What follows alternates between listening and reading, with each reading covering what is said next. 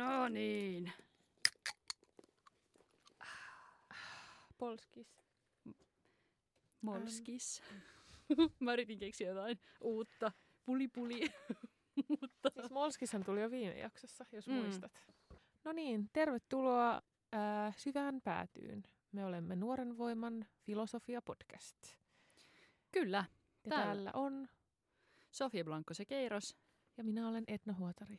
Ja me puhumme filosofiasta ja aika paljon kaikesta muustakin. Niin, tänään meidän, tämä on tervetuloa suuren Marx-jakson pariin. Uhuhu. Eli tänään on vieraana ö, väitöskirjatutkija Paula Rauhala Tampereen yliopistosta, mutta sitä ennen ö, me voitaisiin kertoa kuulumisia. Mitä sulle kuuluu, Edna? No ei yhtään mitään. Se tässä olikin se ongelma, kun me tuossa aikaisemmin nähtiin, että mulle ei kuulu yhtään mitään. Mistä se tota- johtuu? Johtuuko se kesästä vai? Siis varmaan siitä, että mä oon vaan niinku halunnut koko ajan maata puistossa ja Joo. nauttia elämästä. Joo. Mutta sitten vaan myös siitä, että mä en ole vaan saanut tehtyä mitään. Ja sitten jos ei tee mitään, niin ei yleensä myöskään kuulu mitään. Niin, se on totta. Joo. Mä oon katsonut aika paljon leffoja. Se on ollut ihan kivaa. Onko jotain suositusta? Hei joo, itse asiassa tämä on muuten hyvä kuuluminen. Öö, me katsottiin toi, äm, yhden toisten kaverien kanssa toi Jennifer's Body. Totta! Se niin. on niin hyvä ja siis se on niin väärin ymmärretty. Okay. Se on tota, ja siis siitä on, mä katsoin sellaisen haastattelun, missä oli Diablo Cody, se sen käsikirjoittaja ja Megan Joo. Fox. Ja ne puhuu siitä, kuinka se elokuva niin kuin, sillä leffastudiolla oli sille ihan erilaiset niin kuin, ajatukset kuin mitä se käsikirjoitus oikeasti oli. Ja sitä markkinointiin Mm. niin kuin, silleen, nuorille miehille, koska siinä on Megan Fox. Mutta oikeasti se on semmoinen niin kuin, Mean Girls-tyylinen kauhukomedia. Mutta sitten sitä niin kuin, markkinointiin Megan Foxilla nuorille miehille. Ja sitten se sai ihan murska-arviot, koska ihmiset meni sinne teatteriin ja odotti, että se on joku semmoinen niin kuin, vakavasti otettava horror-homma. Niinpä joku semmoinen seksyhorror. Mm. Ja se ei ole yhtään sitä, se on siis komedia ja ihan sikahauska. Ja Aivan. siis tota, mahtava, hyvin camp, fabulous, ihan sikan hyviä one-linereita. Niin, mutta nyt siitä on onneksi tullut vähän semmoinen niinku kulttiklassikko, että ihmiset on nyt löytänyt sen, tai se yleisö, kenelle se oli vähän niinku tarkoitettukin, niin on nyt löytänyt sen tässä about 10 vuotta jälkikäteen. Mutta vahvasti suosittelen Jennifer's Body. Varsinkin katsoa ehkä ihmisten kanssa. Se on sellainen, joka on tosi kiva katsoa porukassa. Se on tosi hauska. Ai että, Jennifer's Body. Joo. Se on... Väärin joo. ymmärretty helmi. Ai että, ihanaa. Joo, joo, mulla on siis valitettavasti aivan sama. Anteeksi kuuntelijat, että tää on nyt tällainen, öö, et, et, ei mitään. Mutta mulla on vähän sama, että, tai mun on ollut lähinnä vaikea kalibroitua nyt siihen, että on tullut lämmin ja kesä. Se on kestänyt hetken. Öö, et, et yksi mun, kun mä valitin tästä yhdelle mun kaverille, niin se lähetti mulle sen meemin, missä on se tyyppi, joka pyöräilee. Sitten se työntää itse kepin sen Joo. pyörän pinnojen väliin ja kaatuu. Niin se lähetti mulle sen, ja sitten sen kepin, kepissä luki vaan, että kesä. About joo. Niin, niin tämä on ollut mun fiilis nyt tämän viikon. öö, mutta mä muistan, että mulla oli tämmöinen samanlainen olo, kun kevät alkoi, ja sitten se meni pois ja mä aloin nauttia keväästä. Niin mä luotan siihen, että tämä kalibrointi kyllä onnistuu, ja sitten mä aloin nauttia kesästä. Tota, eli meillä on täällä vieraalla tosiaan Paula Rauhala, väitöskirjatutkija Tampereen yliopistossa, eikö vain? Joo. Öö, haluaisitko vielä omin sanoin kertoa, että kuka olet ja mitä teet ja miksi? Joo, no kiitos ensinnäkin kutsusta tosi paljon. Öö, on mukava olla täällä. Mä oon Paula Rauhala, teen väitöskirjaa, oikeastaan viimeistelen väitöskirjaa Tampereen yliopistossa ja tota. Mm. tota, tota, sit mä toimin tällaisen kirjasarjan kuin Marx, Engels and Marxisms ää, apulaistoimittajana. Se on tämmöinen Paul Craig Oo. Macmillanin toimittama, ää, tai siis kust, kustantama julkaisema. Oo. Jeps. Joo, Tosi kiinnostavaa. tosi kiinnostavaa. Niin, me ollaan yleensä kysytty, että miksi filosofia, että mikä sut on niin kuin alun perin mm. tuonut filosofiaa opiskelemaan. Mä oon oikeastaan ihan lapsesta asti ollut tekemisissä filosofian kanssa. Et meidän perheessä oikeastaan melkein kaikki on opiskellut filosofiaa yliopistossa. Okei. Joku pääaineena, toinen sivuaineena, joku avoimessa yliopistossa. Ja Aivan. sit mun, vaikka me asuttiin tuolla Susirajalla Lieksassa, niin mulla sattui pianonsoito-opettaja olemaan tämmöinen filosofiasta väitellyt. Okei. Ö, tota, Kees huis jees, terveisiä vaan Keesille. Ja Sitten mun sisko opiskeli pääaineena teoreettista filosofiaa. Hän on mua kymmenen vuotta vanhempi, niin hän piti mulle luentoja sit jo silloin, kun mä olin ihan lapsi. Ja silloin mä jo kiinnostuin oikeastaan ja kävin sitten hänen mukanaan tota, logiikan luennolla tuolla Helsingin yliopistossa ehkä joskus 12-vuotiaana. Muistan, että jäin Hiipakan Jannelta sitten kyselemään sen luennon jälkeen jostain muumipeikko-esimerkistä. Kun Voi vitsit! ja tota, sitten vuonna 1994 mä luulen, että tuli tämmöinen kirja kuin Sofian maailma. Mä Joo. sain sen kummitädiltä ja luin heti. Joo. Ja, tota, joo, lukiossa mulla oli ihana filosofian opettaja, semmoinen mua ehkä vaan viisi vuotta vanhempi mm. kundi, jonka opetus oli hyvin haastavaa ja hyvin mielenkiintoista, että se kyllä varmaan sitten naulasten mun kohtalon ihan lopullisesti. Mm, niinpä. Ja sitten mä kävin avoimessa yliopistossa logiikan kurssin. Seppo K. mietti sen logiikan kurssin jo silloin lukiossa, että se oli, se oli vaan niin kiinnostavaa. Aivan. Ja tulitte sitten Helsinkiin opiskelemaan. Joo, teoreettista filosofiaa Helsinkiin oikeastaan silleen suoraan lukiosta, että mä pidin välivuoden. Mä olin ammattiliitossa töissä Okei. sen vuoden ja sitten ensimmäisellä yrittämällä sitten pääsin. Joo. Joo, joo. Joo. joo, kyllä. Eli 20 vuotta sitten aloitin jo niin kun, filosofian opinnot, eli olen tässä touhunut vähän aika paljon kaikkea muutakin Joo. välissä. Mutta ihanaa, että se on ollut noin pitkään elämässä, tai ihan lapsesta asti jo. Tosi kiinnostavaa. Joo, tuntuu, että se on vähän niin kuin ollut tähtiin kirjoitettu, jos on niin monesta eri suunnasta tullut jotain tuollaisia niin mahiksia tutustua enemmän. Ja 12-vuotiaan luennolla Niinpä. aika tota... Todella Kova. respect tai jotenkin. Et säkin ollut lukenut Sofian maailman, eikö se ollut en. sulla kanssa? Se oli mulle semmoinen, koska mut mä tavallaan, koska mä sain sen käsiini vähän liian myöhään, että mä sain sen Mhm. käsiini. Se oli kyllä meidän porukoiden hyllyssä, mutta mä olin, se jotenkin näytti niin semmoiselta suurelta ja vakavamieliseltä, että se ei ikä, ikinä silleen niin kuin vetänyt mua puoleensa. Ja sitten mä niin kuin, tavallaan sain sen oikeasti käsiini vasta sen jälkeen, kun mä olin lukenut lukiossa jo jonkun verran filosofiaa. Ja silloin mä olin jo älyn soturi Mm. ja Sofian maailma tuntui lapselliselta. ja mä olin silleen, Mm. mä en lue tätä enää. et, et, et mä luen Okei. nyt vaan niin kuin Schopenhauerin alkuteoksia. Okay, mä oon kasvanut okei. tän yli jo. Ja siis niin kuin, Jep. Mä oon kuullut Joo. ennenkin tästä Sofian maailmasta, että se on ollut monelle sellainen niin kuin tärkeä, joo, tärkeä kirja, jep, joka on vaikuttanut sit siihen päätökseen jep. myöhemmin. Joo, ja sen jälkeen tuli sitten aika, aika pian toi Esa Saarisen länsimaisen filosofian Joo. historia huipulta huipulle. Joo. Et se oli ihan semmoinen huippukokemus. Ai vitsit. Vähänkö tota, kiva. Mä en ole itse sitäkään lukenut. Se on ollut mulla kyllä hyllyssä. Vielä ehtii. Joo, Mm. no se on tietenkin vähän, Sofian maailma on lastenkirja, mutta, Jep. mutta Saarinen oli varmaan silloin lukioiässä semmoinen, avasi ihan niin kuin uuden todellisuuden. Ai ja, ja ihanaa, mutta musta on tosi hienoa, miten tavallaan, että filosofiasta puhutaan tosi monesti tollasena, että se nimenomaan niin kuin avaa uuden todellisuuden. Tosi, tai, ja, tai mulla on ihan toi sama kokemus, että, että lukio-opinnot, tai pelkästään se, että oli hyvä filosofian opettaja lukiossa, ja se, että kävi niillä luennoilla, niin se jotenkin avasi täysin uuden, ihan niin kuin pelkästään se jo avasi uuden todellisuuden. Mm, mikä sun väitöskirjan aihe on? Ja, ja miksi juuri se aihe kiinnostaa sua?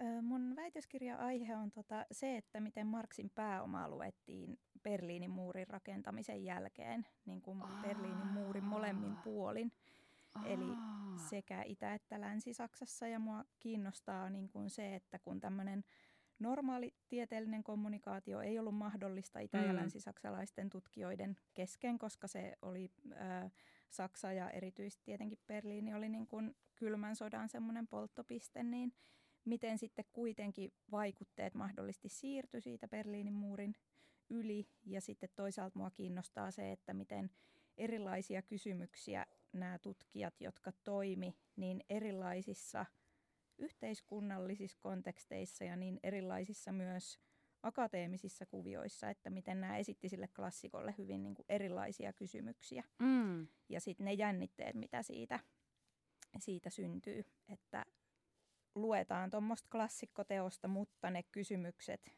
ää, joita sille kirjalle esitetään ja myös ne vastaukset, mitä sieltä löytyy, niin ne, niitä niin kuin ehdollistaa se yhteiskunnallinen konteksti. Oliko siinä jotain semmoisia yleisiä eroja, mitä voi hahmotella? Että millä tavalla ne erosi toisistaan, ne luennat ja kysymykset, että minkälaisia jännitteitä siinä oli? No siis ihan valtavasti, että mähän en keskity varsinaisesti ö, filosofiaan niinkään, vaan niin kuin Marksin pääomaa, joka on mm. niin kuin poliittisen taloustieteen kritiikkiä. Eli ö, ei ole pelkästään filosofian klassikko, vaan myös mm. taloustieteen ja yhteiskuntatieteen yep. klassikko.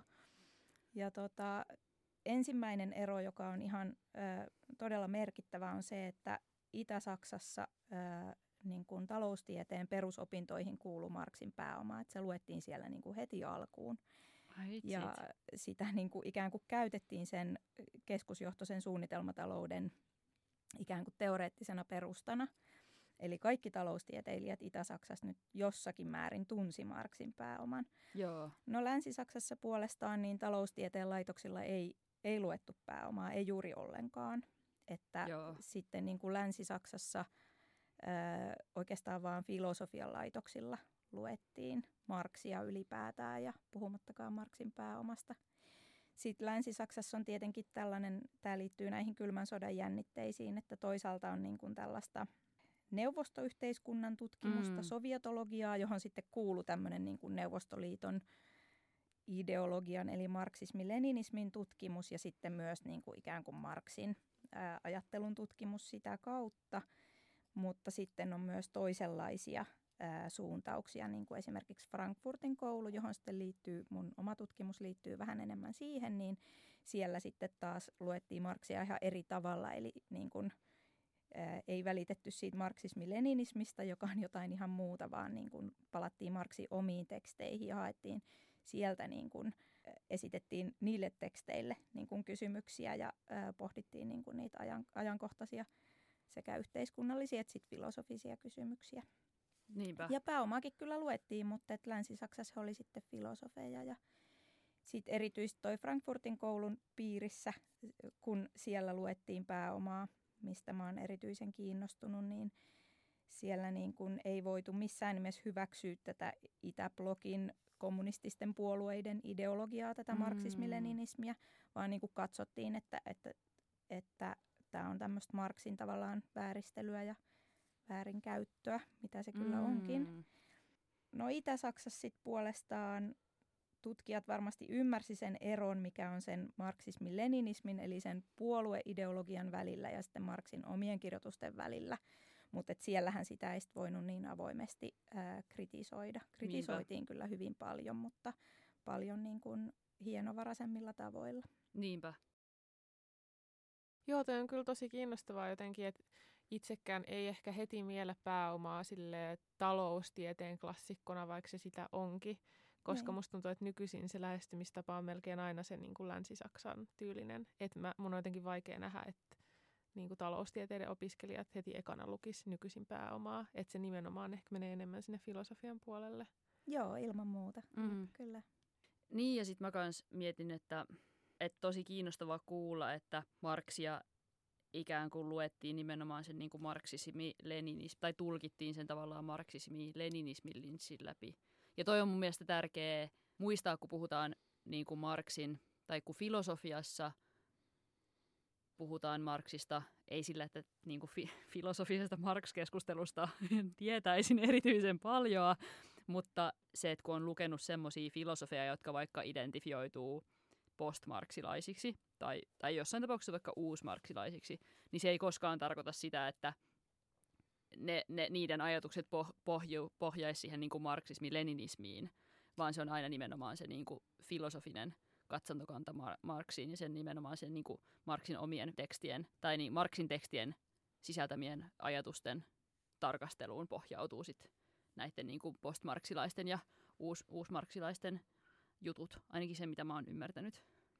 Joo, se on tärkeää tehdä ero tämä niin marksismi, leninismi ja sitten Marksin välille. Ja Jep. sitten myös tämmöisen, sanotaanko, akateemisen Marksin lukemisen ja marksismi-leninismin välille. Mm. Et marksismi-leninismihän oli sellainen oppi, joka muotoutui niin kuin Neuvostoliiton kommunistisen puolueen piirissä. Niinpä. Eikä se muotoutunut mitenkään tämmöisen kriittisen akateemisen keskustelun tuloksena, vaan se muotoiltiin niin kuin ideologiaksi, jota sitten valvottiin hyvin tota, ärhäkästi tämän ideologian puhdasoppisuutta ja hyvin niin kuin ulkoakateemisilla keinoilla.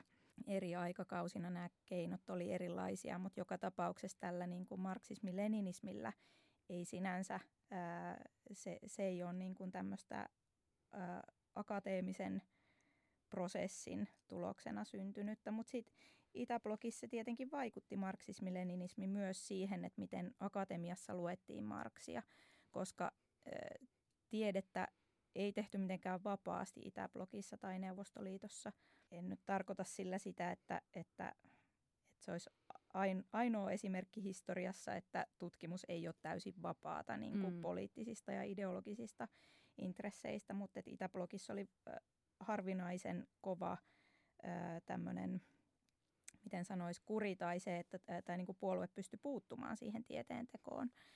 Ja varmasti niin kuin Itäblogissa ää, toimineet esimerkiksi filosofit, jotka luki Marksia, niin, niin he varmaan niin huomasivat sen ristiriidan tämän virallisen ideologian ja sitten Marksin omien kirjoitusten välillä, mutta he ei pystynyt niin kuin ihan täysin vapaasti sitä esimerkiksi arvostelemaan sitä marksismi-leninismia, vaan heidän täytyy tehdä kompromisseja ja niin kuin, tavallaan hyväksyä sitä, sitä osittain. Mutta se, mitä mä oon väitöskirjassa pyrkinyt tekemään, on sitten niin kuin osoittamaan sitä, että ei, ei Itäblogissa Marksia lukeneet niin kuin tutkijat, niin ei he ole ollut mitään tämmöisiä tosi uskovaisia marksisti-leninistejä todellakaan. Siellä on erittäin mielenkiintoista historiaa näistä konflikteista, mitä syntyy siitä, kun luetaan Marksia ja huomataan, että ai hitsi, että eihän tämä mekkään näin niin kuin marksismi-leninismissä sanotaan. Niinpä.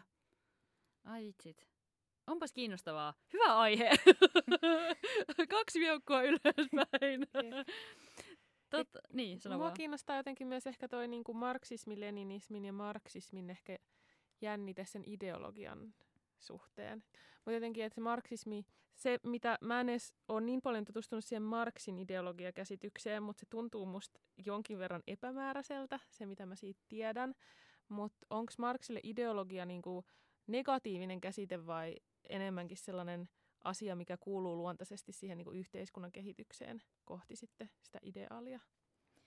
Joo, no onhan se kriittinen käsite, mm. ideologia Marksille, että – Marksismi-leninismi alkoi muodostua Neuvostoliitossa, siis bolshevikkien onnistuneen vallankumouksen jälkeen 1920-luvulla, mm-hmm. mutta siinä on rinnalla kulkenut tämmöinen ei-neuvostomarksismin perinne, joka on ollut osittain akateemista ja osittain ulkoakateemista, mutta joka tapauksessa tämmöistä niin kuin ei-marksismi-leninismiin sidottua marksismia ja Marksin luentaa. Ja tässä perinteessä, jota kutsutaan joskus myös länsimarksismiksi, niin tässä perinteessä on tuotu niin kuin alusta asti esille sitä, että miten ideologiakriitikko Marksin ajatuksista muotoiltiin tämmöinen hallitsevan byrokraattiluokan niin kuin olemassaoloa oikeuttava ideologia. Mm. Eli niin kuin miten ideologiakritiikki kääntyy ideologiaksi ja se on mun mielestä ihan hurjan mielenkiintoinen historia.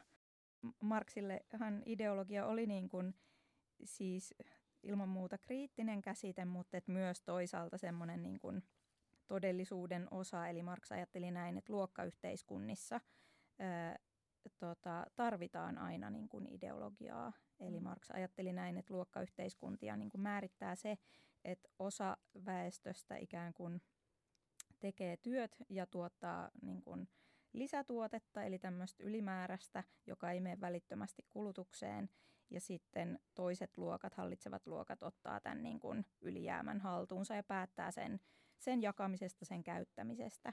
Ja jotta tähän järjestelyyn niin kuin suostutaan, niin tarvitaan tämmöistä ideologian tuotantoa, jota sitten tuottaa erilaiset ideologit. Tämä nyt on vähän, vähän yksinkertaistettua, mutta, mutta voi sanoa, että esimerkiksi papisto tai opettajat tai mm. tieteen ja taiteen ja kulttuurin piirissä. Ei tarkoita sitä, että Marksille niin kuin tiede, taide, kulttuuri, uskonto palautuisi ideologiaan mm. ja että se mm. kaikki olisi vain tämmöistä ideologian tuotantoa, mutta ideologia on niin kuin t- tällaisten, ö, tällaisen niin kuin henkisen tuotannon aspekti. Joo. Eli, mm. eli niin kuin hallitsevat luokat aina tarvitsee sitä, että joku oikeuttaa sitä, että hei, tämä on hyvä järjestely, tähän kannattaa suostua, tämä on kaikkien parhaaksi. Mm. No sitten voi ajatella marksismi-leninismiä, että ja länsimarksismin parissa sitä on aina niin kuin analysoitu juurikin näin Marksin käsittein, että okei, että Neuvostoliitossa oli tämmöinen järjestely, että väestön enemmistö tuottaa tätä ylijäämää ja sitten tämä byrokraattiluokka tai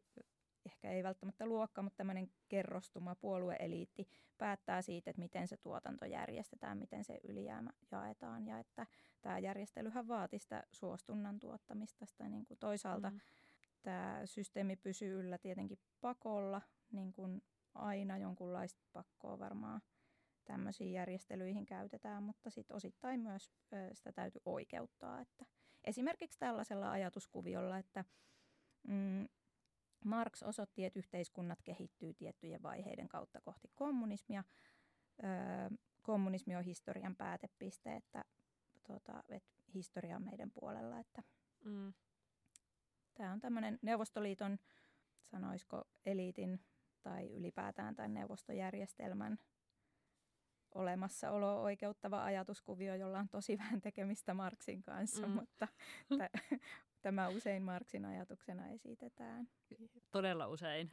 Joo. Tai siis, jep. Jep, mutta toi on musta tosi kiinnostavaa myös, miten kommunismista tehdään tuossa ajatusketjussa just sellainen niin kuin jotenkin luonnollinen asia, että tähän historiaan on kuulunut mennä ja nyt me ollaan luonnollisesti päädytty tähän.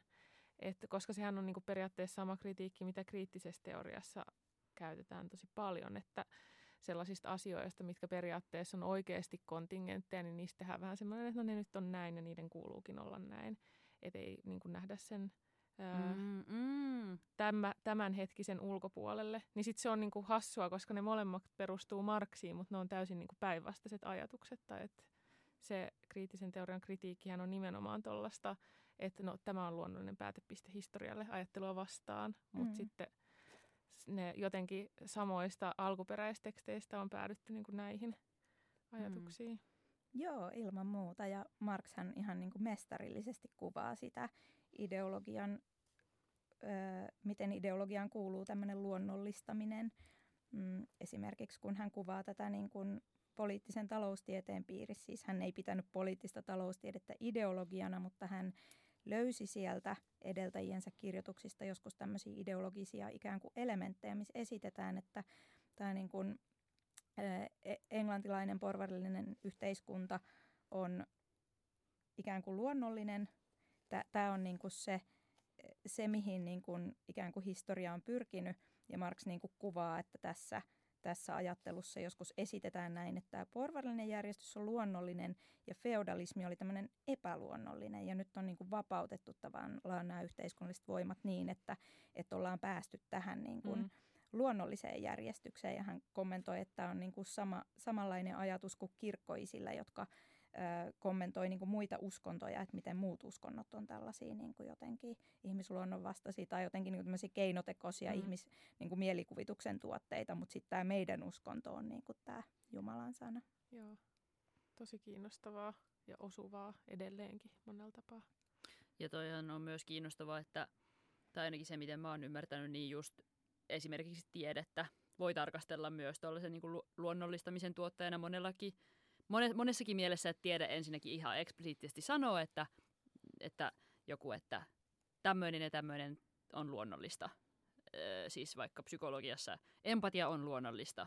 Tai sitten joku mehiläisten tietty tapa rakentaa pesä on luonnollista. Niin, tuolla tavalla, mutta sitten, että et, et toi on se niinku ilmitaso, miten tie, tiedettä käytetään luonnollistamaan, mutta, mutta et sitten – mun mielestä se on niin kuin hirveän hedelmällinen kritiikki myös tiedeinstituutioita kohtaan, että miten tiede on valtava yhteiskunnallinen instituutio, jonka pohjarakenteet koko ajan, jo, jonka niin kuin pohjarakenteita poliitikot ja yhteiskunnalliset toimijat voi hyödyntää siinä, että ne tekee jostain vallitsevasta ö, yhteiskuntajärjestyksestä esimerkiksi luonnollista tai tiede on niin kuin tosi hyödyllinen väline siinä luonnollistamisesta, mm. luonnollistamisessa. Ja musta on tosi kiinnostavaa, miten analyyttinen tieteen filosofia ei ole pohtinut ollenkaan. tai analyyttinen tieteen filosofia on ollut tosi resistantti sille ajattelulle, tai se on tosi ollut niin kuin silleen kädet pystyssä sellaista ajattelua vastaan, että, että tiede olisi osa laaje, laajempaa yhteiskuntaa, eikä vaan semmoinen niin kuin oma autonominen linnakkeensa tuolla jossain, jossa puolueettomat tarkkailijat selvittää totuuksia maailmasta. To, toihan on siis karika, karrikoitu, että tolleen ajateltiin ehkä 60-luvulla, että aika, niin kuin ei enää ajatella Jep. ihan noin, mutta ed- edelleen se niin kuin, se henki on siellä. Niin, edelleen mä koen semmoisen niin kuin, nimenomaan kri, kri, niin kuin kriittisen näkökulman tieteeseen tosi hyödyllisenä. Mm.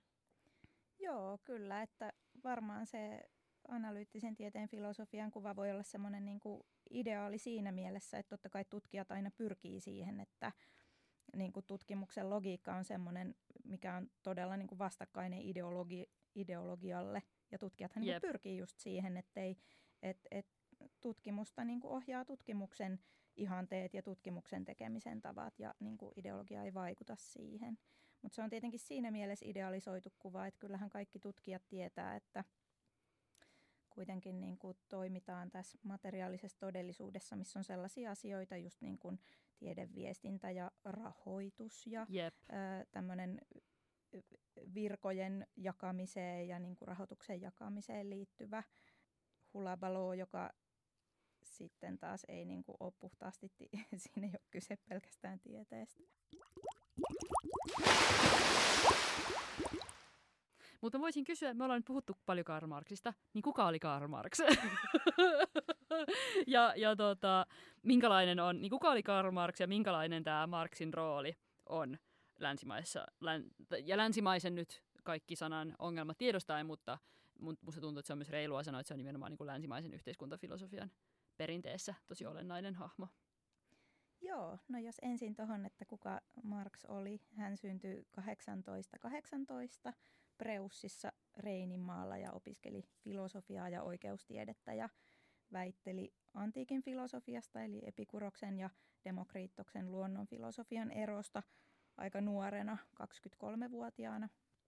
Mutta hän ei sitten päätynyt filosofin, akateemisen filosofin uralle, vaikka hänen väitöskirjansa niin kun osoittaa kyllä, että hänellä olisi siihen ollut kaikki edellytykset. Hän ryhtyi toimimaan journalistina ja hän oli silloin nuorena, ehkä voisi kuvata, että tämmöinen demokraatti, liberaali lehdistönvapauden puolustaja, mutta sekin oli jo varsin radikaalia silloin Preussissa, eli tämä Marksin lehti joutui kyllä sitten sensuurin hampaisiin hyvin pian ja Markskin muutamat putkareissut taisi jo siinä vaiheessa käydä. Hän tutustui silloin lehden toimituksessa alle 25-vuotiaana sitten Friedrich Engelsiin, joka oli tota, tämmöinen rikkaan tehtailijan poika.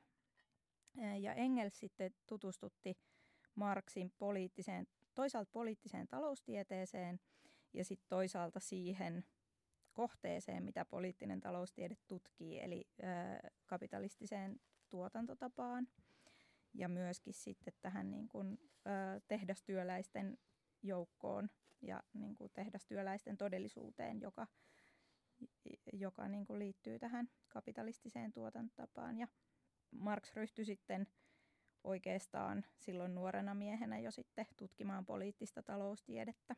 Siinä välissä tapahtui tietenkin sitten sellaista, että 1848 Marx ja Engels kirjoitti tällaiselle pienelle kansainväliselle järjestölle kommunistien liikalle tällaisen kuuluisen manifestin, kommunistisen puolueen manifestin. He kirjoitti sen vallan, vallankumous vuonna 1848 ja joutuvat sitten muiden näiden vallankumouksellisten tapaan niin sitten pakenemaan Manner-Euroopasta. Eli Mark karkotettiin Preussista, Belgiasta, Ranskasta ja hän pakeni sitten Englantiin. Siellä Englannissa Marx ei, ei todellakaan elänyt mitään akateemisen filosofin elämää, vaan siis oli maanpakolainen ja toimi tämmöisen New York Tribune-lehden Euroopan kirjeenvaihtajana. Ja tota, sai sieltä pieniä tuloja, mutta tuli varmastikin niin kuin taloudellisesti ennen kaikkea sen takia toimeen, että Engels oli Manchesterissa tämän ö, sukunsa tehtaan mm. leivissä johtotehtävissä ja avusti sitten Marksia taloudellisesti. Marx alkoi siellä Englannissa kirjoittamaan tätä poliittisen taloustieteen kritiikkiään ja hänellä kesti siinä ihan todella kauan. Eli hän tutki niin kuin paljon empiiristä aineistoa, eli eteni aika kauas tavallaan siitä filosofiasta, mistä hän oli lähtenyt.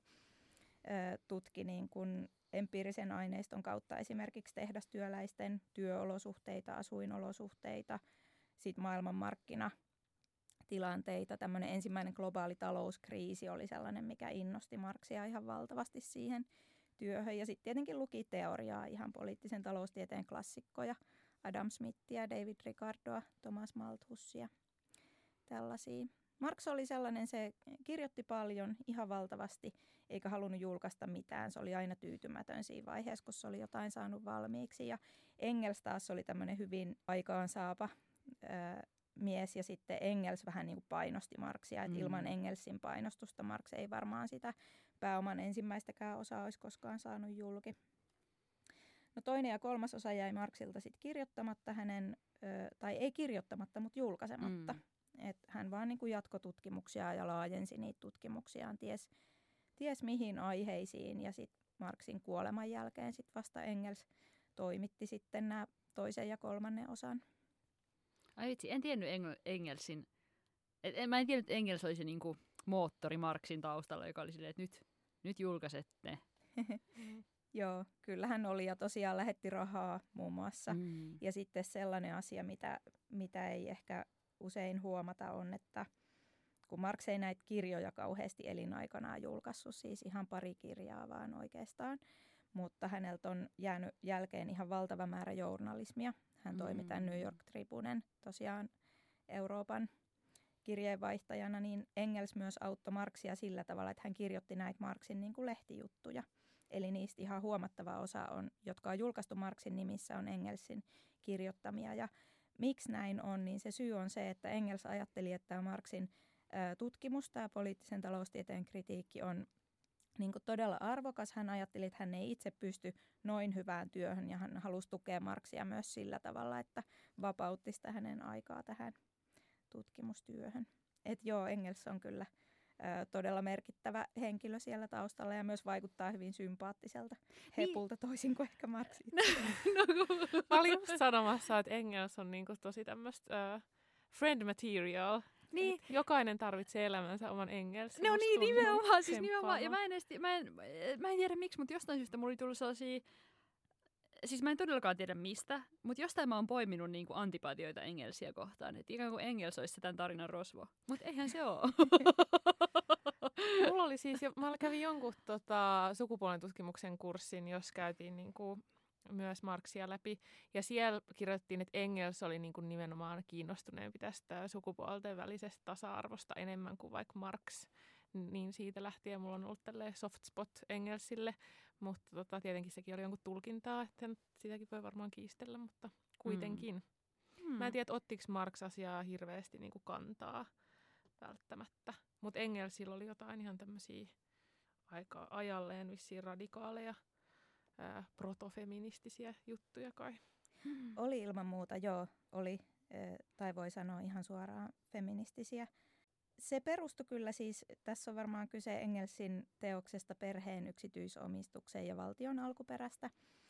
Tämä käsikirjoitus oli olemassa, eli tämä niin perustuu Marksin tämmöisiin antropologiatutkimuksiin, ja Engels sitten vaan niin kuin teki näiden Marksin muistiinpanojen pohjalta tämän teoksen.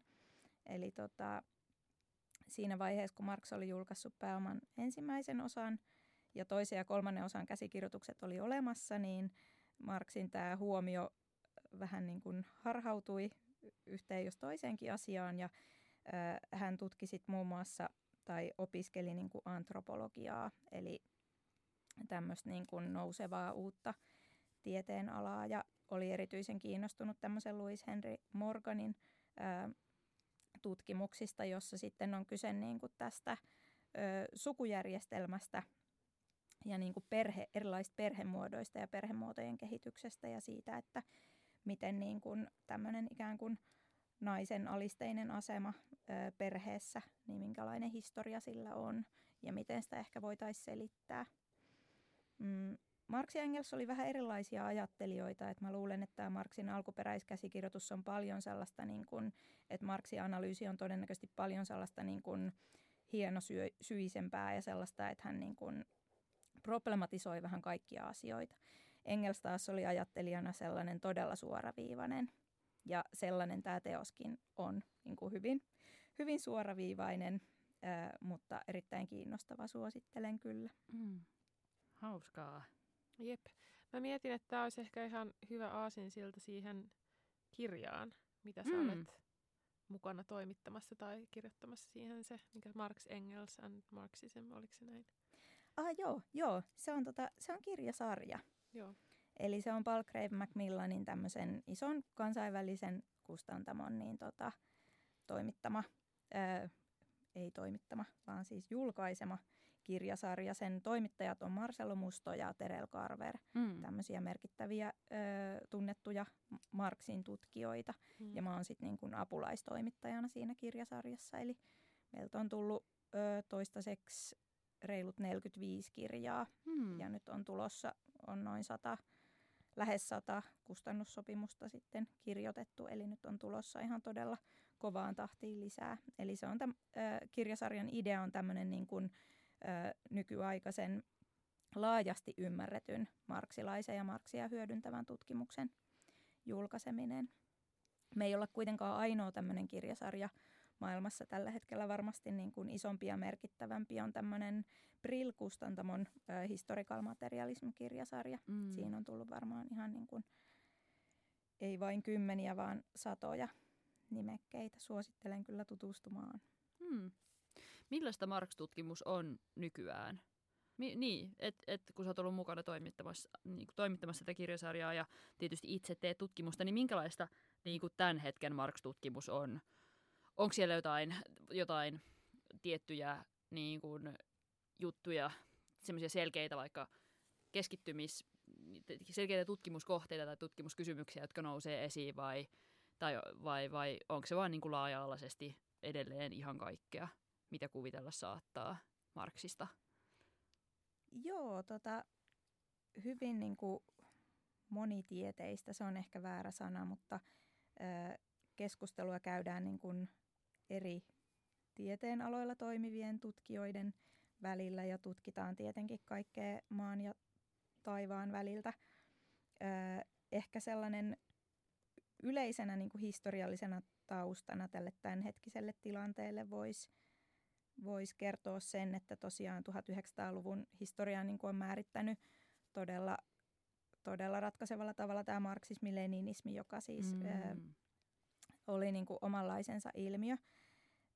Mutta et koko ajan siinä rinnalla on kulkenut tämä, niin kuin mitä kutsutaan länsimarksismiksi, mutta mun mielestä se on vääränlainen, se on liian eurosentrinen ilmaus, koska tätä tä, tämmöistä niin tutkimusta ja tämmöistä ajattelua on ollut etelässä ja sitä on ollut myös siellä Itäblogissa ja sit sitä on ollut länsimaissa. Ehkä idea on semmoinen, että on ollut tämmöinen ei, ei-marksistis-leninistinen lähestymistapa niin kuin toisaalta Marksiin, että tietenkin on tutkittu niin kuin Marksin ajattelua, mutta sitten toisaalta Marksin avulla tutkittu erilaisia ilmiöitä, mitkä liittyy vaikka talouteen, politiikkaan, kulttuuriin, mm. ää, historiaan.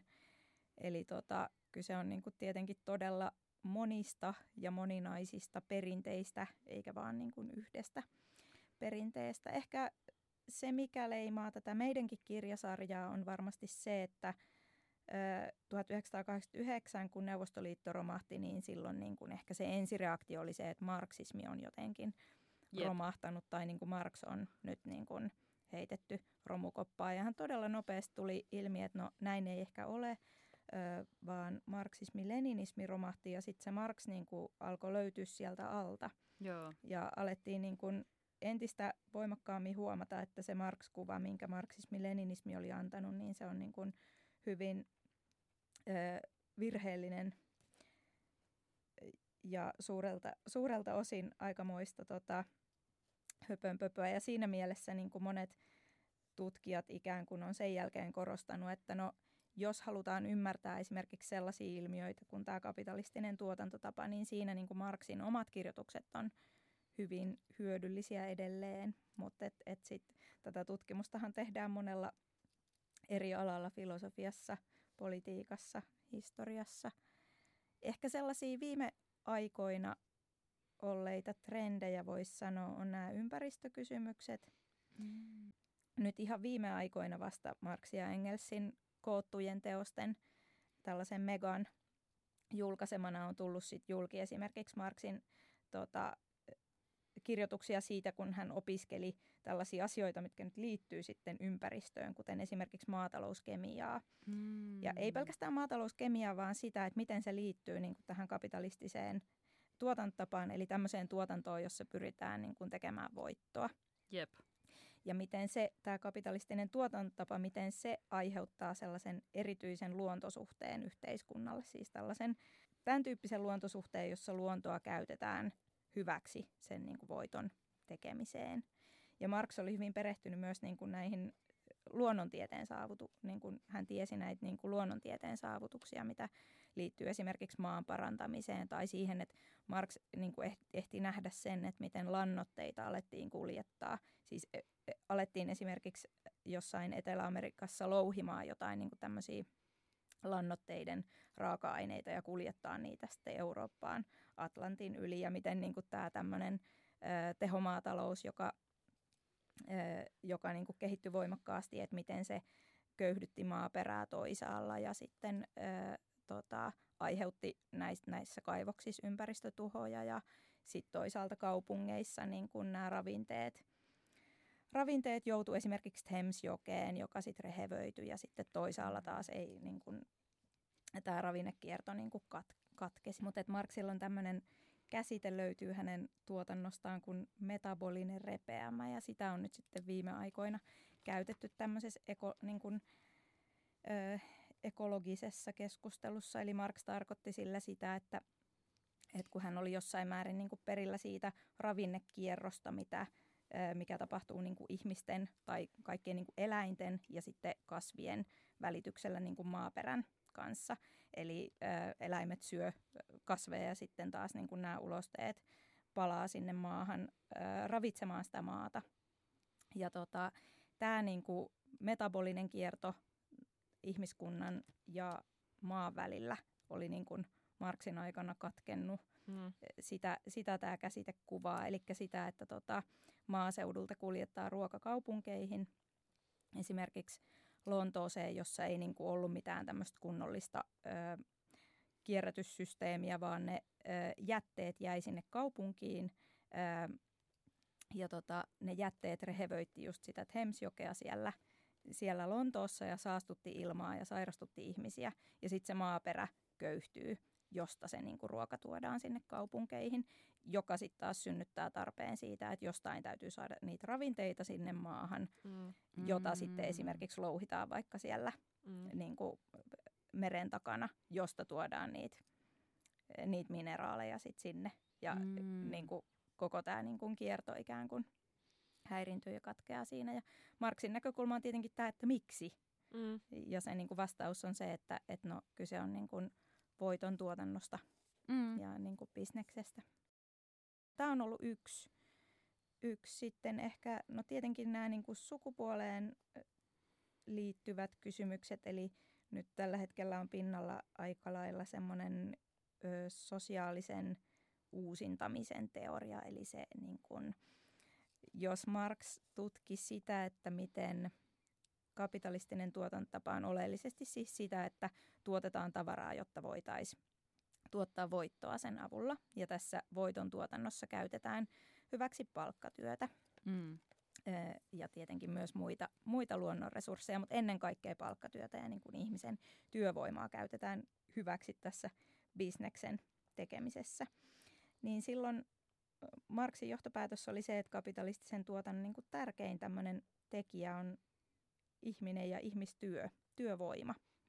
Ja miten sitä työvoimaa tuotetaan? No sitä ei tuoteta niin kuin, ö, yrityksissä.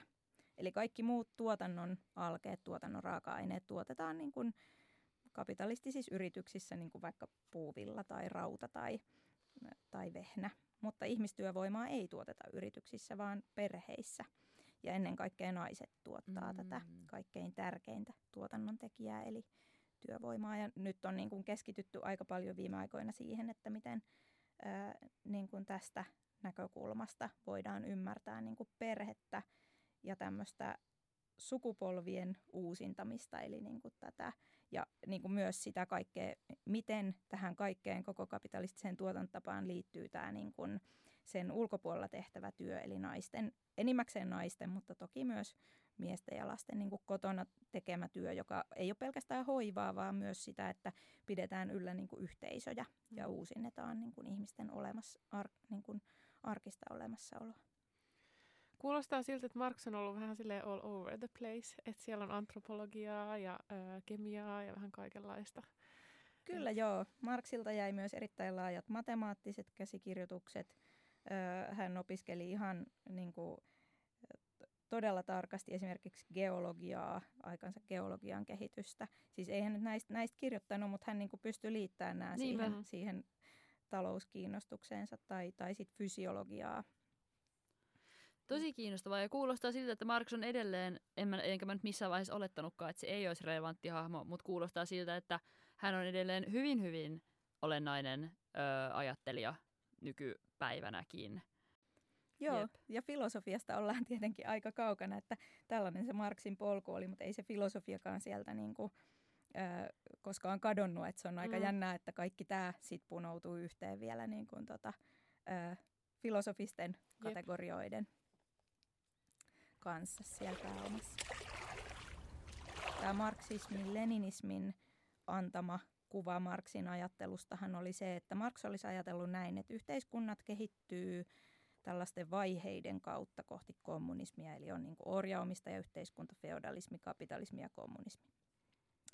Ja tota, kommunismi on tämä historian päätepiste ja tietenkin se on ymmärrettävää, että Neuvostoliiton kommunistinen puolue halusi välittää tämmöistä viestiä, että näin tämä historia menee, että tota, loppujen lopuksi käy hyvin ja vaikka Neuvostoliiton kansalaisille saattaa näyttää siltä, että kapitalistimaissa työläiset voi paremmin kuin he itse, niin, ö, niin kuin heille niin kuin vakuutettiin, että ei, ei, että se, se niin kuin historia on tuominnut tämän kapitalismin ö, tuhoon, että, että kyllä tämä niin kuin ihmiskunnan ö, suunta on kohti kommunismia. No, tämä oli tämä kuva, mikä annettiin, mutta tälle ei ole oikeastaan juurikaan tekemistä Marksin kanssa.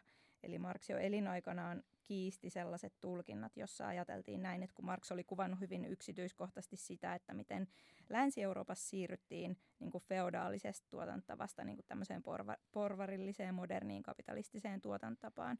Marx oli kuvannut tätä siirtymää ja sitä, että miten niin kuin tässä luokkataistelussa porvaristo voitti niin kuin aateliston. Mm. oli kuvannut tätä, mutta sitten jotkut luki tätä näin, että tämä kuvaa niin kuitenkin ihmiskunnan kehitystä, ihmiskunnan kehitys etenee näin. Ja Marx itse sanoi, että ei, ei anteeksi, että mä oon kuvannut sitä, mitä tapahtuu en, ennen kaikkea Englannissa ja mitä on tapahtumassa muualla Länsi-Euroopassa, mutta että hän ei niin kuin kuvaa sitä, että mitä tapahtuu kaikkialla maapallolla. Ja sitten mitä, mitä vanhemmaksi Marx tuli, niin sitä enemmän hän sitten kiinnostui näistä niin kuin muista mantereista. Esimerkiksi Intiasta, Kiinasta, Algeriasta, Etelä-Amerikasta ja näin poispäin. Ja hän, hän oli kyllä niin kuin, hän oli tämmöinen hyvin niin kuin empiirinen tutkija, tai siis hänelle ei ollut tämmöistä historian filosofista kaavaa, niin hän oli kyllä hyvin tietoinen siitä, että kaikkien kansojen kehityspolku ei ole niin kuin tämän tyyppinen. Ja että mm. ihmiskunta nyt ei, niin kuin Marx ei varmaankaan ajatellut, että koko ihmiskunta on matkalla kohti kommunismia. Eli sitten sit kun on viime aikoina tullut nyt yhä enemmän julkimarksin tutkimuksia näistä ei-eurooppalaisista yhteiskunnista, Venäjä jäi mainitsematta, Venäjän kehityshän kiinnosti Marksia ää, tosi paljon, niin sitten on niin kun huomattu, että okei, Marx ei ollut tämmöinen eurosentrinen ajattelija, mm. vaan, vaan niin kun postkolonialistinen teoria sopii aivan yhteen näiden mm. kanssa. No voisin vielä sen verran kysyä, että onko sulla vielä jotain, mitä sä haluaisit kertoa meille Marksista ikään kuin vapaan sanan mielessä? No joo, ehkä, ehkä voisin sen verran sanoa, että, että jos Marx kiinnostaa, niin kannattaa lukea Marksia itseään. Mm. Koska mä oon tässä viime aikoina erityisen paljon miettinyt sitä, että miten tämän niin oppikirjaesitykset Marksista, että miten ne on tämän marksismi-leninismin läpitunkemia. Ja miten oikeastaan se kuva, minkä niin kuin saa tämmöisistä, sanotaan vaikka yhteiskuntafilosofian johdantokirjoista tai vastaavista on usein se, että Marx ajatteli, että ihmiskunta kehittyy näiden vaiheiden kautta kohti, kohti kommunismia. Ja kun, kun tämä on niin kuin täysin höpönpöpöä, niin jos ajattelee, että Marx olisi kirjoitellut tällaisia ajatuksia, niin jää aika selittämättömäksi, että miksi häntä on luettu niin kauhean paljon ja miksi fiksut ihmiset lukee häntä mm. edelleen. Eli siinä mielessä kehottaisin lukemaan Marksia itseään. Ja sitten tietenkin ehkä tämä marksismi, että mitä se on. Että usein marksismi, marksismi samastetaan tähän marksismi-leninismiin, mutta se ei tietenkään sikäli ole oikein, että, että marksismeja on tämän 200-vuotisen historia, historian aikana ollut niin monia, eli kymmeniä erilaisia marksista ammentavia perinteitä. Osa on akateemisia, ää, akateemisen tutkimuksen perinteitä, niin kuin vaikka Frankfurtin koulukunta tai kulttuurin tutkimus, jotka nyt varmaan on ihmisille erityisen tuttuja. Tai esimerkiksi joku regulaatioteoria taloustieteen puolella. Mutta sitten on myös poliittisia liikkeitä, jotka on marksilaisia. Ja se, että nämä asiat ei niin kuin menisi ikään kuin sekaisin tai se, että osaisi niin kuin erotella näiden välillä, niin se tietenkin vaatii sitä, että tutustuu aika laaja-alaisesti tähän historiaan. Sitten se teidän kysymys tuosta manifestista ja pääomasta oli tosi kiva, mutta nyt me ollaan kyllä lörpötelty jo aika kauan. mutta voit sä kertoa niistä kyllä silti? Joo, mä ajattelin sitä, kun te kysyitte näin, että Marksin tunnetuimmat teokset on varmaan niin Engelsin kanssa kirjoitettu kommunistinen manifesti ja sitten tämä mm. Marksin pääteos pääoma, että minkälaisia teoksia nämä on, niin mä tykkäsin tästä kysymyksestä sen takia, koska eh, joskus niin kuin kommunistisen puolueen manifestia ja pääomaa siterataan iloisesti sekaisin, kun kuvaillaan, niin kuin, että minkälainen Marksin teoria oli. Mm. Ja tästä voi aiheutua aikamoinen hämmennys, koska jos ajatellaan, että minkälainen teos on kommunistisen puolueen manifesti, joka alkaa sanoilla aave kummittelee Euroopassa kommunismin aave, niin tämä ei ole niin kun, tutkimustekstiä, vaan tämä on niin kun, ko- maan alla maan pakolaisuudessa kirjoitettu, ö, vallankumousvuonna kirjoitettu kommunistien liigan julistus ja ohjelma, jossa ö, Marx ja Engels ihan niin kuin tällaisin todella loistelija ja retorisin keinoin vakuuttaa, että mm. kommunistien liigan seuraajien kannattaa nousta parikaadeille, että nyt ma- maailmaa voidaan muuttaa. Mm. Ja tämmöinen suomalainen tutkija kuin Mikko Lahtinen on tuonut esille muistaakseni just tässä kommunistisen manifestin äh, jälkisanoissa sitä, että kannattaa muistaa tämä tekstilaji, että tämä on niin kuin manifesti, jonka äh, tarkoituksena on kaikin retorisin keinoin kannustaa ihmisiä toimimaan ja muuttamaan maailmaa mm. ja niin kuin uskoa siihen, että se on mahdollista. No pääoma on sitten ihan toisenlainen teos. Se on, niin kuin, se on tutkimus, se on sen aikaisen poli- tai siihen asti sen poliittisen taloustieteen kritiikkiä, eli niin kuin tutkimus siitä, että minkälainen on kapitalistinen tuotantotapa, miten se on kehittynyt ja miten se toimii ja miten, miten niin kuin mitä siihen asti teoriat on siitä sanonut ja missä ne on oikeassa ja missä ne on väärässä. Eli tässä niin kuin pääomassa tämä, mitä Marx tekee siinä, niin se on aivan erilaista kuin mitä, mitä he tekevät kommunistisen puolueen manifestissa. Mm. Joskus on miettinyt, että näitä siterataan niin kuin ikään kuin sekaisin, ikään kuin, ikään kuin kyse olisi niin kuin samanlaisesta tekstilajista. Mutta pitäisikö meidän mennä hassutteluun? Eli ennallaan mulle äh, Marx Tietovisa äh, Trivial Pursuitin hengessä. Ja sitten mä tietysti nimesin tämän, että ajattelin, että tämä nimi voisi sitten olla Marxist Pursuit, koska siihen, siinä on hauska Trivial Pursuit viittaus, mutta myös maailmanvalloituksellinen viittaus. Kyllä, tämä voi olla Marxist Pursuit. Ja, ja, ja saat sit... myös osallistua, jos sulla on, tota, mä luulen, että nämä voi olla liian ilmiselviä kyllä osa. Joo, siis Mut ehdottomasti. Kaikki, koska osa näistä liittyy hyvin heikosti oikeasti Marksiin, mutta niillä oli musta viihdearvoa, niin mä valitsin ne. Okei, okay, mä aloitan nyt ensimmäinen kysymys. Joo. Oletko valmis? Olen valmis. Okei. Okay. Miten Marx kuvaili omaa huonontunutta terveydentilaansa? Mulla on kolme vaihtoehtoa. Joo. A. The wretchedness of existence. B. The, gener- the degeneration of the body to cadaver. By C. The decay of man. Tiedätkö en varmaan kaikki noin. Se oli tosi kipeä. Voi ei. Siltä se kyllä kuulosti. Mä veikkaan, että se on se man to cadaver, miehestä ruumiiksi. The degeneration of the body to cadaver. Jep. Niin ruumiista, miten kehosta ruumiiksi? Mm. Tai miten tuon voisi niinku suomentaa? Lukitsetko vastauksen? Lukitsen vastaukseni. Se on väärin. Ei! Mä ajattelin, että se olisi oikein. Se oli A. The wretchedness of existence. Voi. Tämä oli hänen niin kuin, kuvauksensa. Ikävää. Mutta kuten Wikipediasta luin, niin Marx oli hyvin sairas monella eri tasolla. Joo. Eikö? Joo, ilmeisesti nykylääketieteilijät on päätellyt, että se olisi ollut tämmöinen hikirauhastulehdus, mikä häntä vaivasi, eli paiseet. Aa. Ja oli myös jotain keuhkosairautta siinä. Ohessa. Kuulostaa epämiellyttävältä. Joo. Joo. Kuulostaa todella ikävältä. Okei. Okay. Sitten seuraava. Joo. Tämä on internetin syövereistä. Tämä, tähän mä törmäsin muutenkin, ää, tai on nähnyt jo netissä aikaisemmin. Minkälainen ammattilainen nousi viraali-ilmiöksi väittämällä olevansa Karl Marxin jälkeläinen? Se oli jonglööraaja, parkkouraaja vai potkulautailija? Mä oon itse asiassa, onkohan mä kuullut tästä kanssa? Tää oli joka paikassa netissä yhdessä vaiheessa.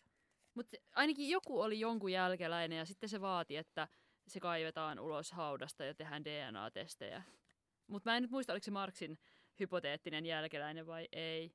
Öö, kyllä edelleen mä sanon jonglööraaja, koska se on jotenkin hauska vaihtoehto.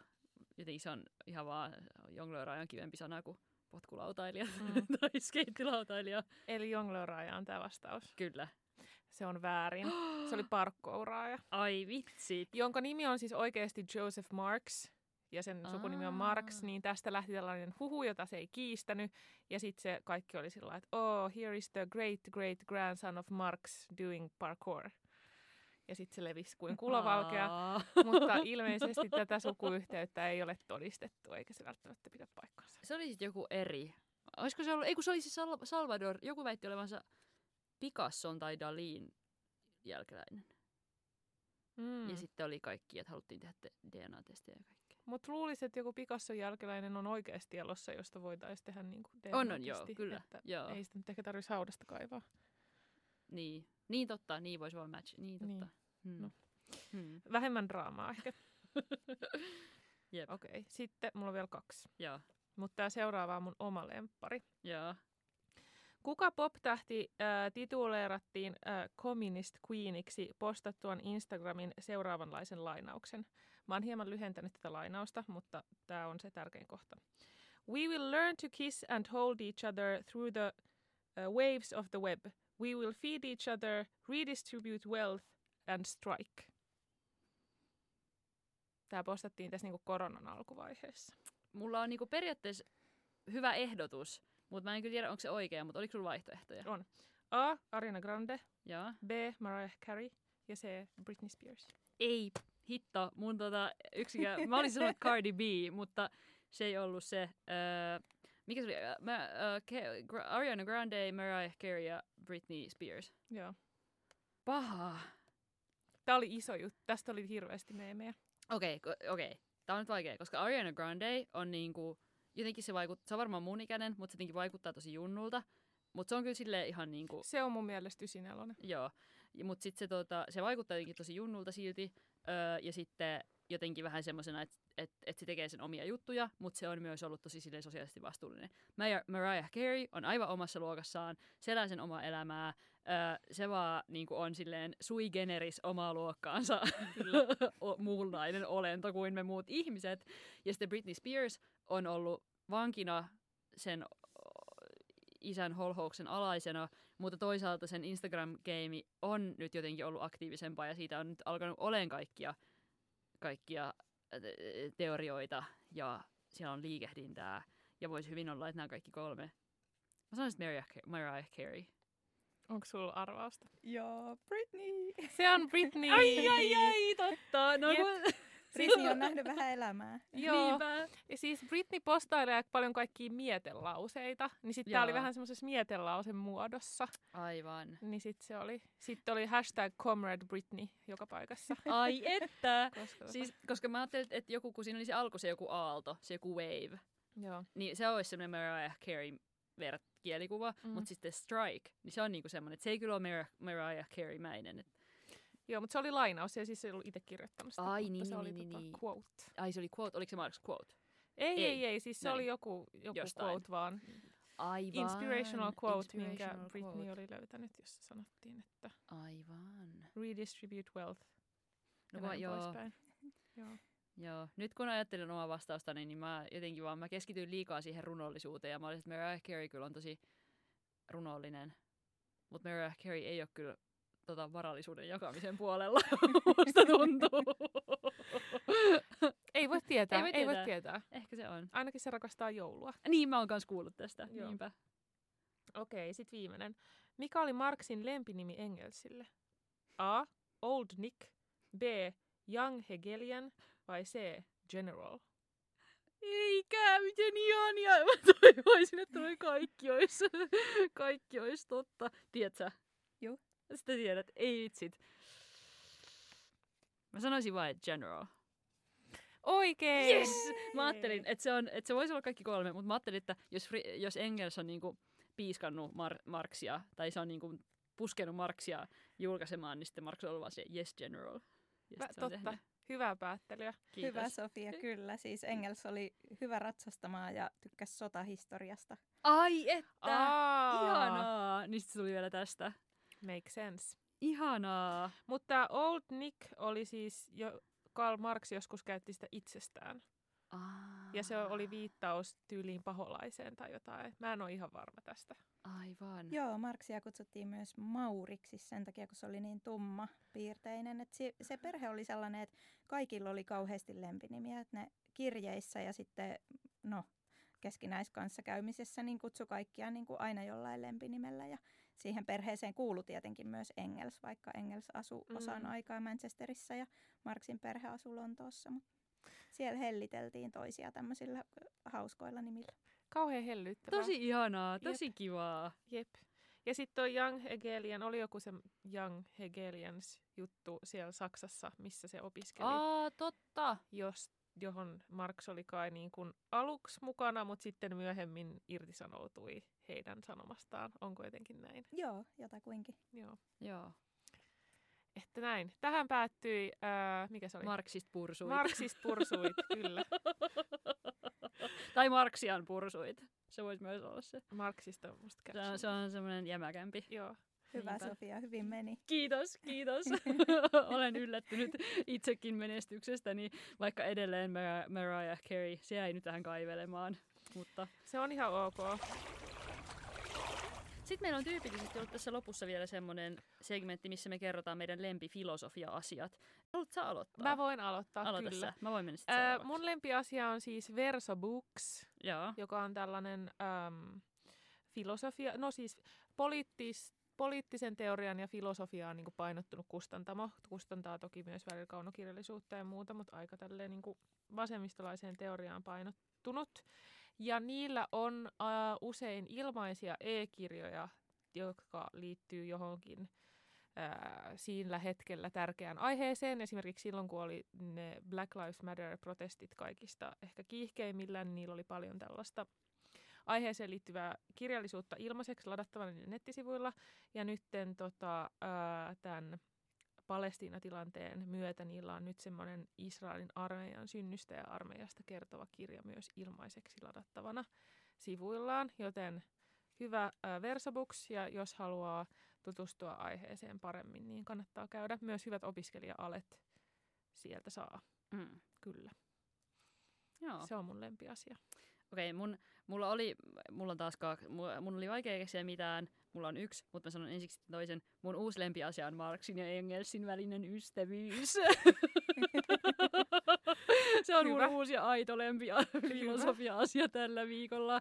Öö, mutta se, mitä mä ajattelin aikaisemmin, oli siis Elisa Aaltola, Mm. joka on ö, nyt ollut jotenkin ehkä tullut mulla somessa aika paljon vastaan. Ja Elisa Aaltola on siis tällainen niin kuin e- eläimistä ö, kirjoittava filosofi, on kirjoittanut muun muassa, elä, muun muassa eläimien, eläinten moraalisesta arvosta ja tehnyt myös moraalipsykologiaa Ja ekofeminismiä. ja ekofeminismiä. Hän on niin kuin hyvin tällaisten, että et kuinka eläimet vois, kuinka tällaisia niin kuin toislajisia olentoja voisi kohdella tasavertaisina, öö, niin kuin vähintäänkin tasavertaisina ihmisten kanssa ja tavallaan legitiiminä osana yhteiskuntaa ja, ja elämää, niin, niin tätä, tätä arvostan etenkin, kun olen edelleen viettänyt paljon aikaa, niin, aikaa siis kissan kanssa. Ja sitten se aina hämmästyttää mua kaikilla sen toiminnoilla. Ja, mutta tämä on sitten, että kun on tavallaan ekaa kertaa, mulla ei siis koskaan ole ollut lemmikkiä, että kun on ekaa kertaa niin kun jakanut omaa tilaa lähemmin jonkun muun kuin ihmisen kanssa, että et, et eläimen kanssa, niin se on, se on kuitenkin herättänyt kaikenlaisia pohdintoja. Eläinten se- oikeuksista vai? Niin, ja, ja tavallaan siitä, että minkälaisia olioita ja olentoja eläimet on ja Mm. minkälainen eläinten sisäinen elämä on. Ja... Mutta joo, tuliko tässä, tässä, tässä meidän horinojen aikana mieleen mitään, mitään erityistä filosofia-lempijuttua? Derridakin kirjoitti kissasta. Niin, kirjoitti. Joo, sitä mä oon miettinyt paljon. Mä ehkä komppaan tuota versobuuksia. Mä tällä hetkellä teen niille vähän hommia ja verso on aina, aina ihana, mutta tota, voisin ehkä nostaa suomalaisen kustantajan vähän verson sukulaisen tai verson hengenheimolaisen vastapainon, Joo. joka toimii Tampereella. Vastapainon kaikki sekä filosofian klassikot että kirjauutuudet, niin se on kyllä filosofian huippu juttu. Totta. Totta, niin on. Ja mä oon nyt viime vuosina alkanut arvostaa vastapainoa enemmän ja enemmän. Ja mulla on tullut semmoinen, että mun täytyy hankkia kaikki ne vastapainon filos- painamat filosofian klassikot hyllyyn. Joo. Sulta mä oon jo tota, Medusan naurun ja Onko se sulla? se on mulla. Aa. Ja sitten Franz Fanon ja mä oon kans sulta, se on hyllyssä tiigailut, koska sitäkin vastapaino on. Mä en kyllä ehkä lainaa sitä fanoni ihan vielä. Joo, sä oot kieltäytynyt lainaamasta sen mulle jo kerran. No kun mä tarviin sitä. joo, joo, mut joo, niinpä. Joo, joo, joo, joo. Joo, Joo, vastapaino, kova arvostus kyllä. kyllä, kyllä. Ja se on tosiaan siis niin, että jos joku ei tiedä, niin vastapaino tosiaan julkaisee hirveästi filosofiaa klassikoista, klassikoista ihan niin kuin nyky, nykytutkimukseen, että kannattaa ehdottomasti mennä niiden sivuille. Ehkä tämä oli tässä. Kyllä. Kiitos Paula, että tulit vieraaksi. Oli tosi mukavaa. Jep, kiitos suuresta Marks-jaksosta. Kyllä, Se oli suuri ja mahtava. kyllä. Kiitos paljon kutsusta, oli tosi hauska. Tosi hyvä. Ihanaa. Jees. Ja e, tätä on nyt yksi jakso vielä jäljellä. Jep. Feministinen filosofia. Joo. Eli, tai toistaiseksi yksi jakso, mutta ehkä myös jatketaan vielä syksyllä. Jos tähdet ovat oikeassa asennossa. Mm. Katsotaan. Niinpä. Jep. Mutta kiitos kaikille Kuuntelijoille. ensi kertaan. Yes.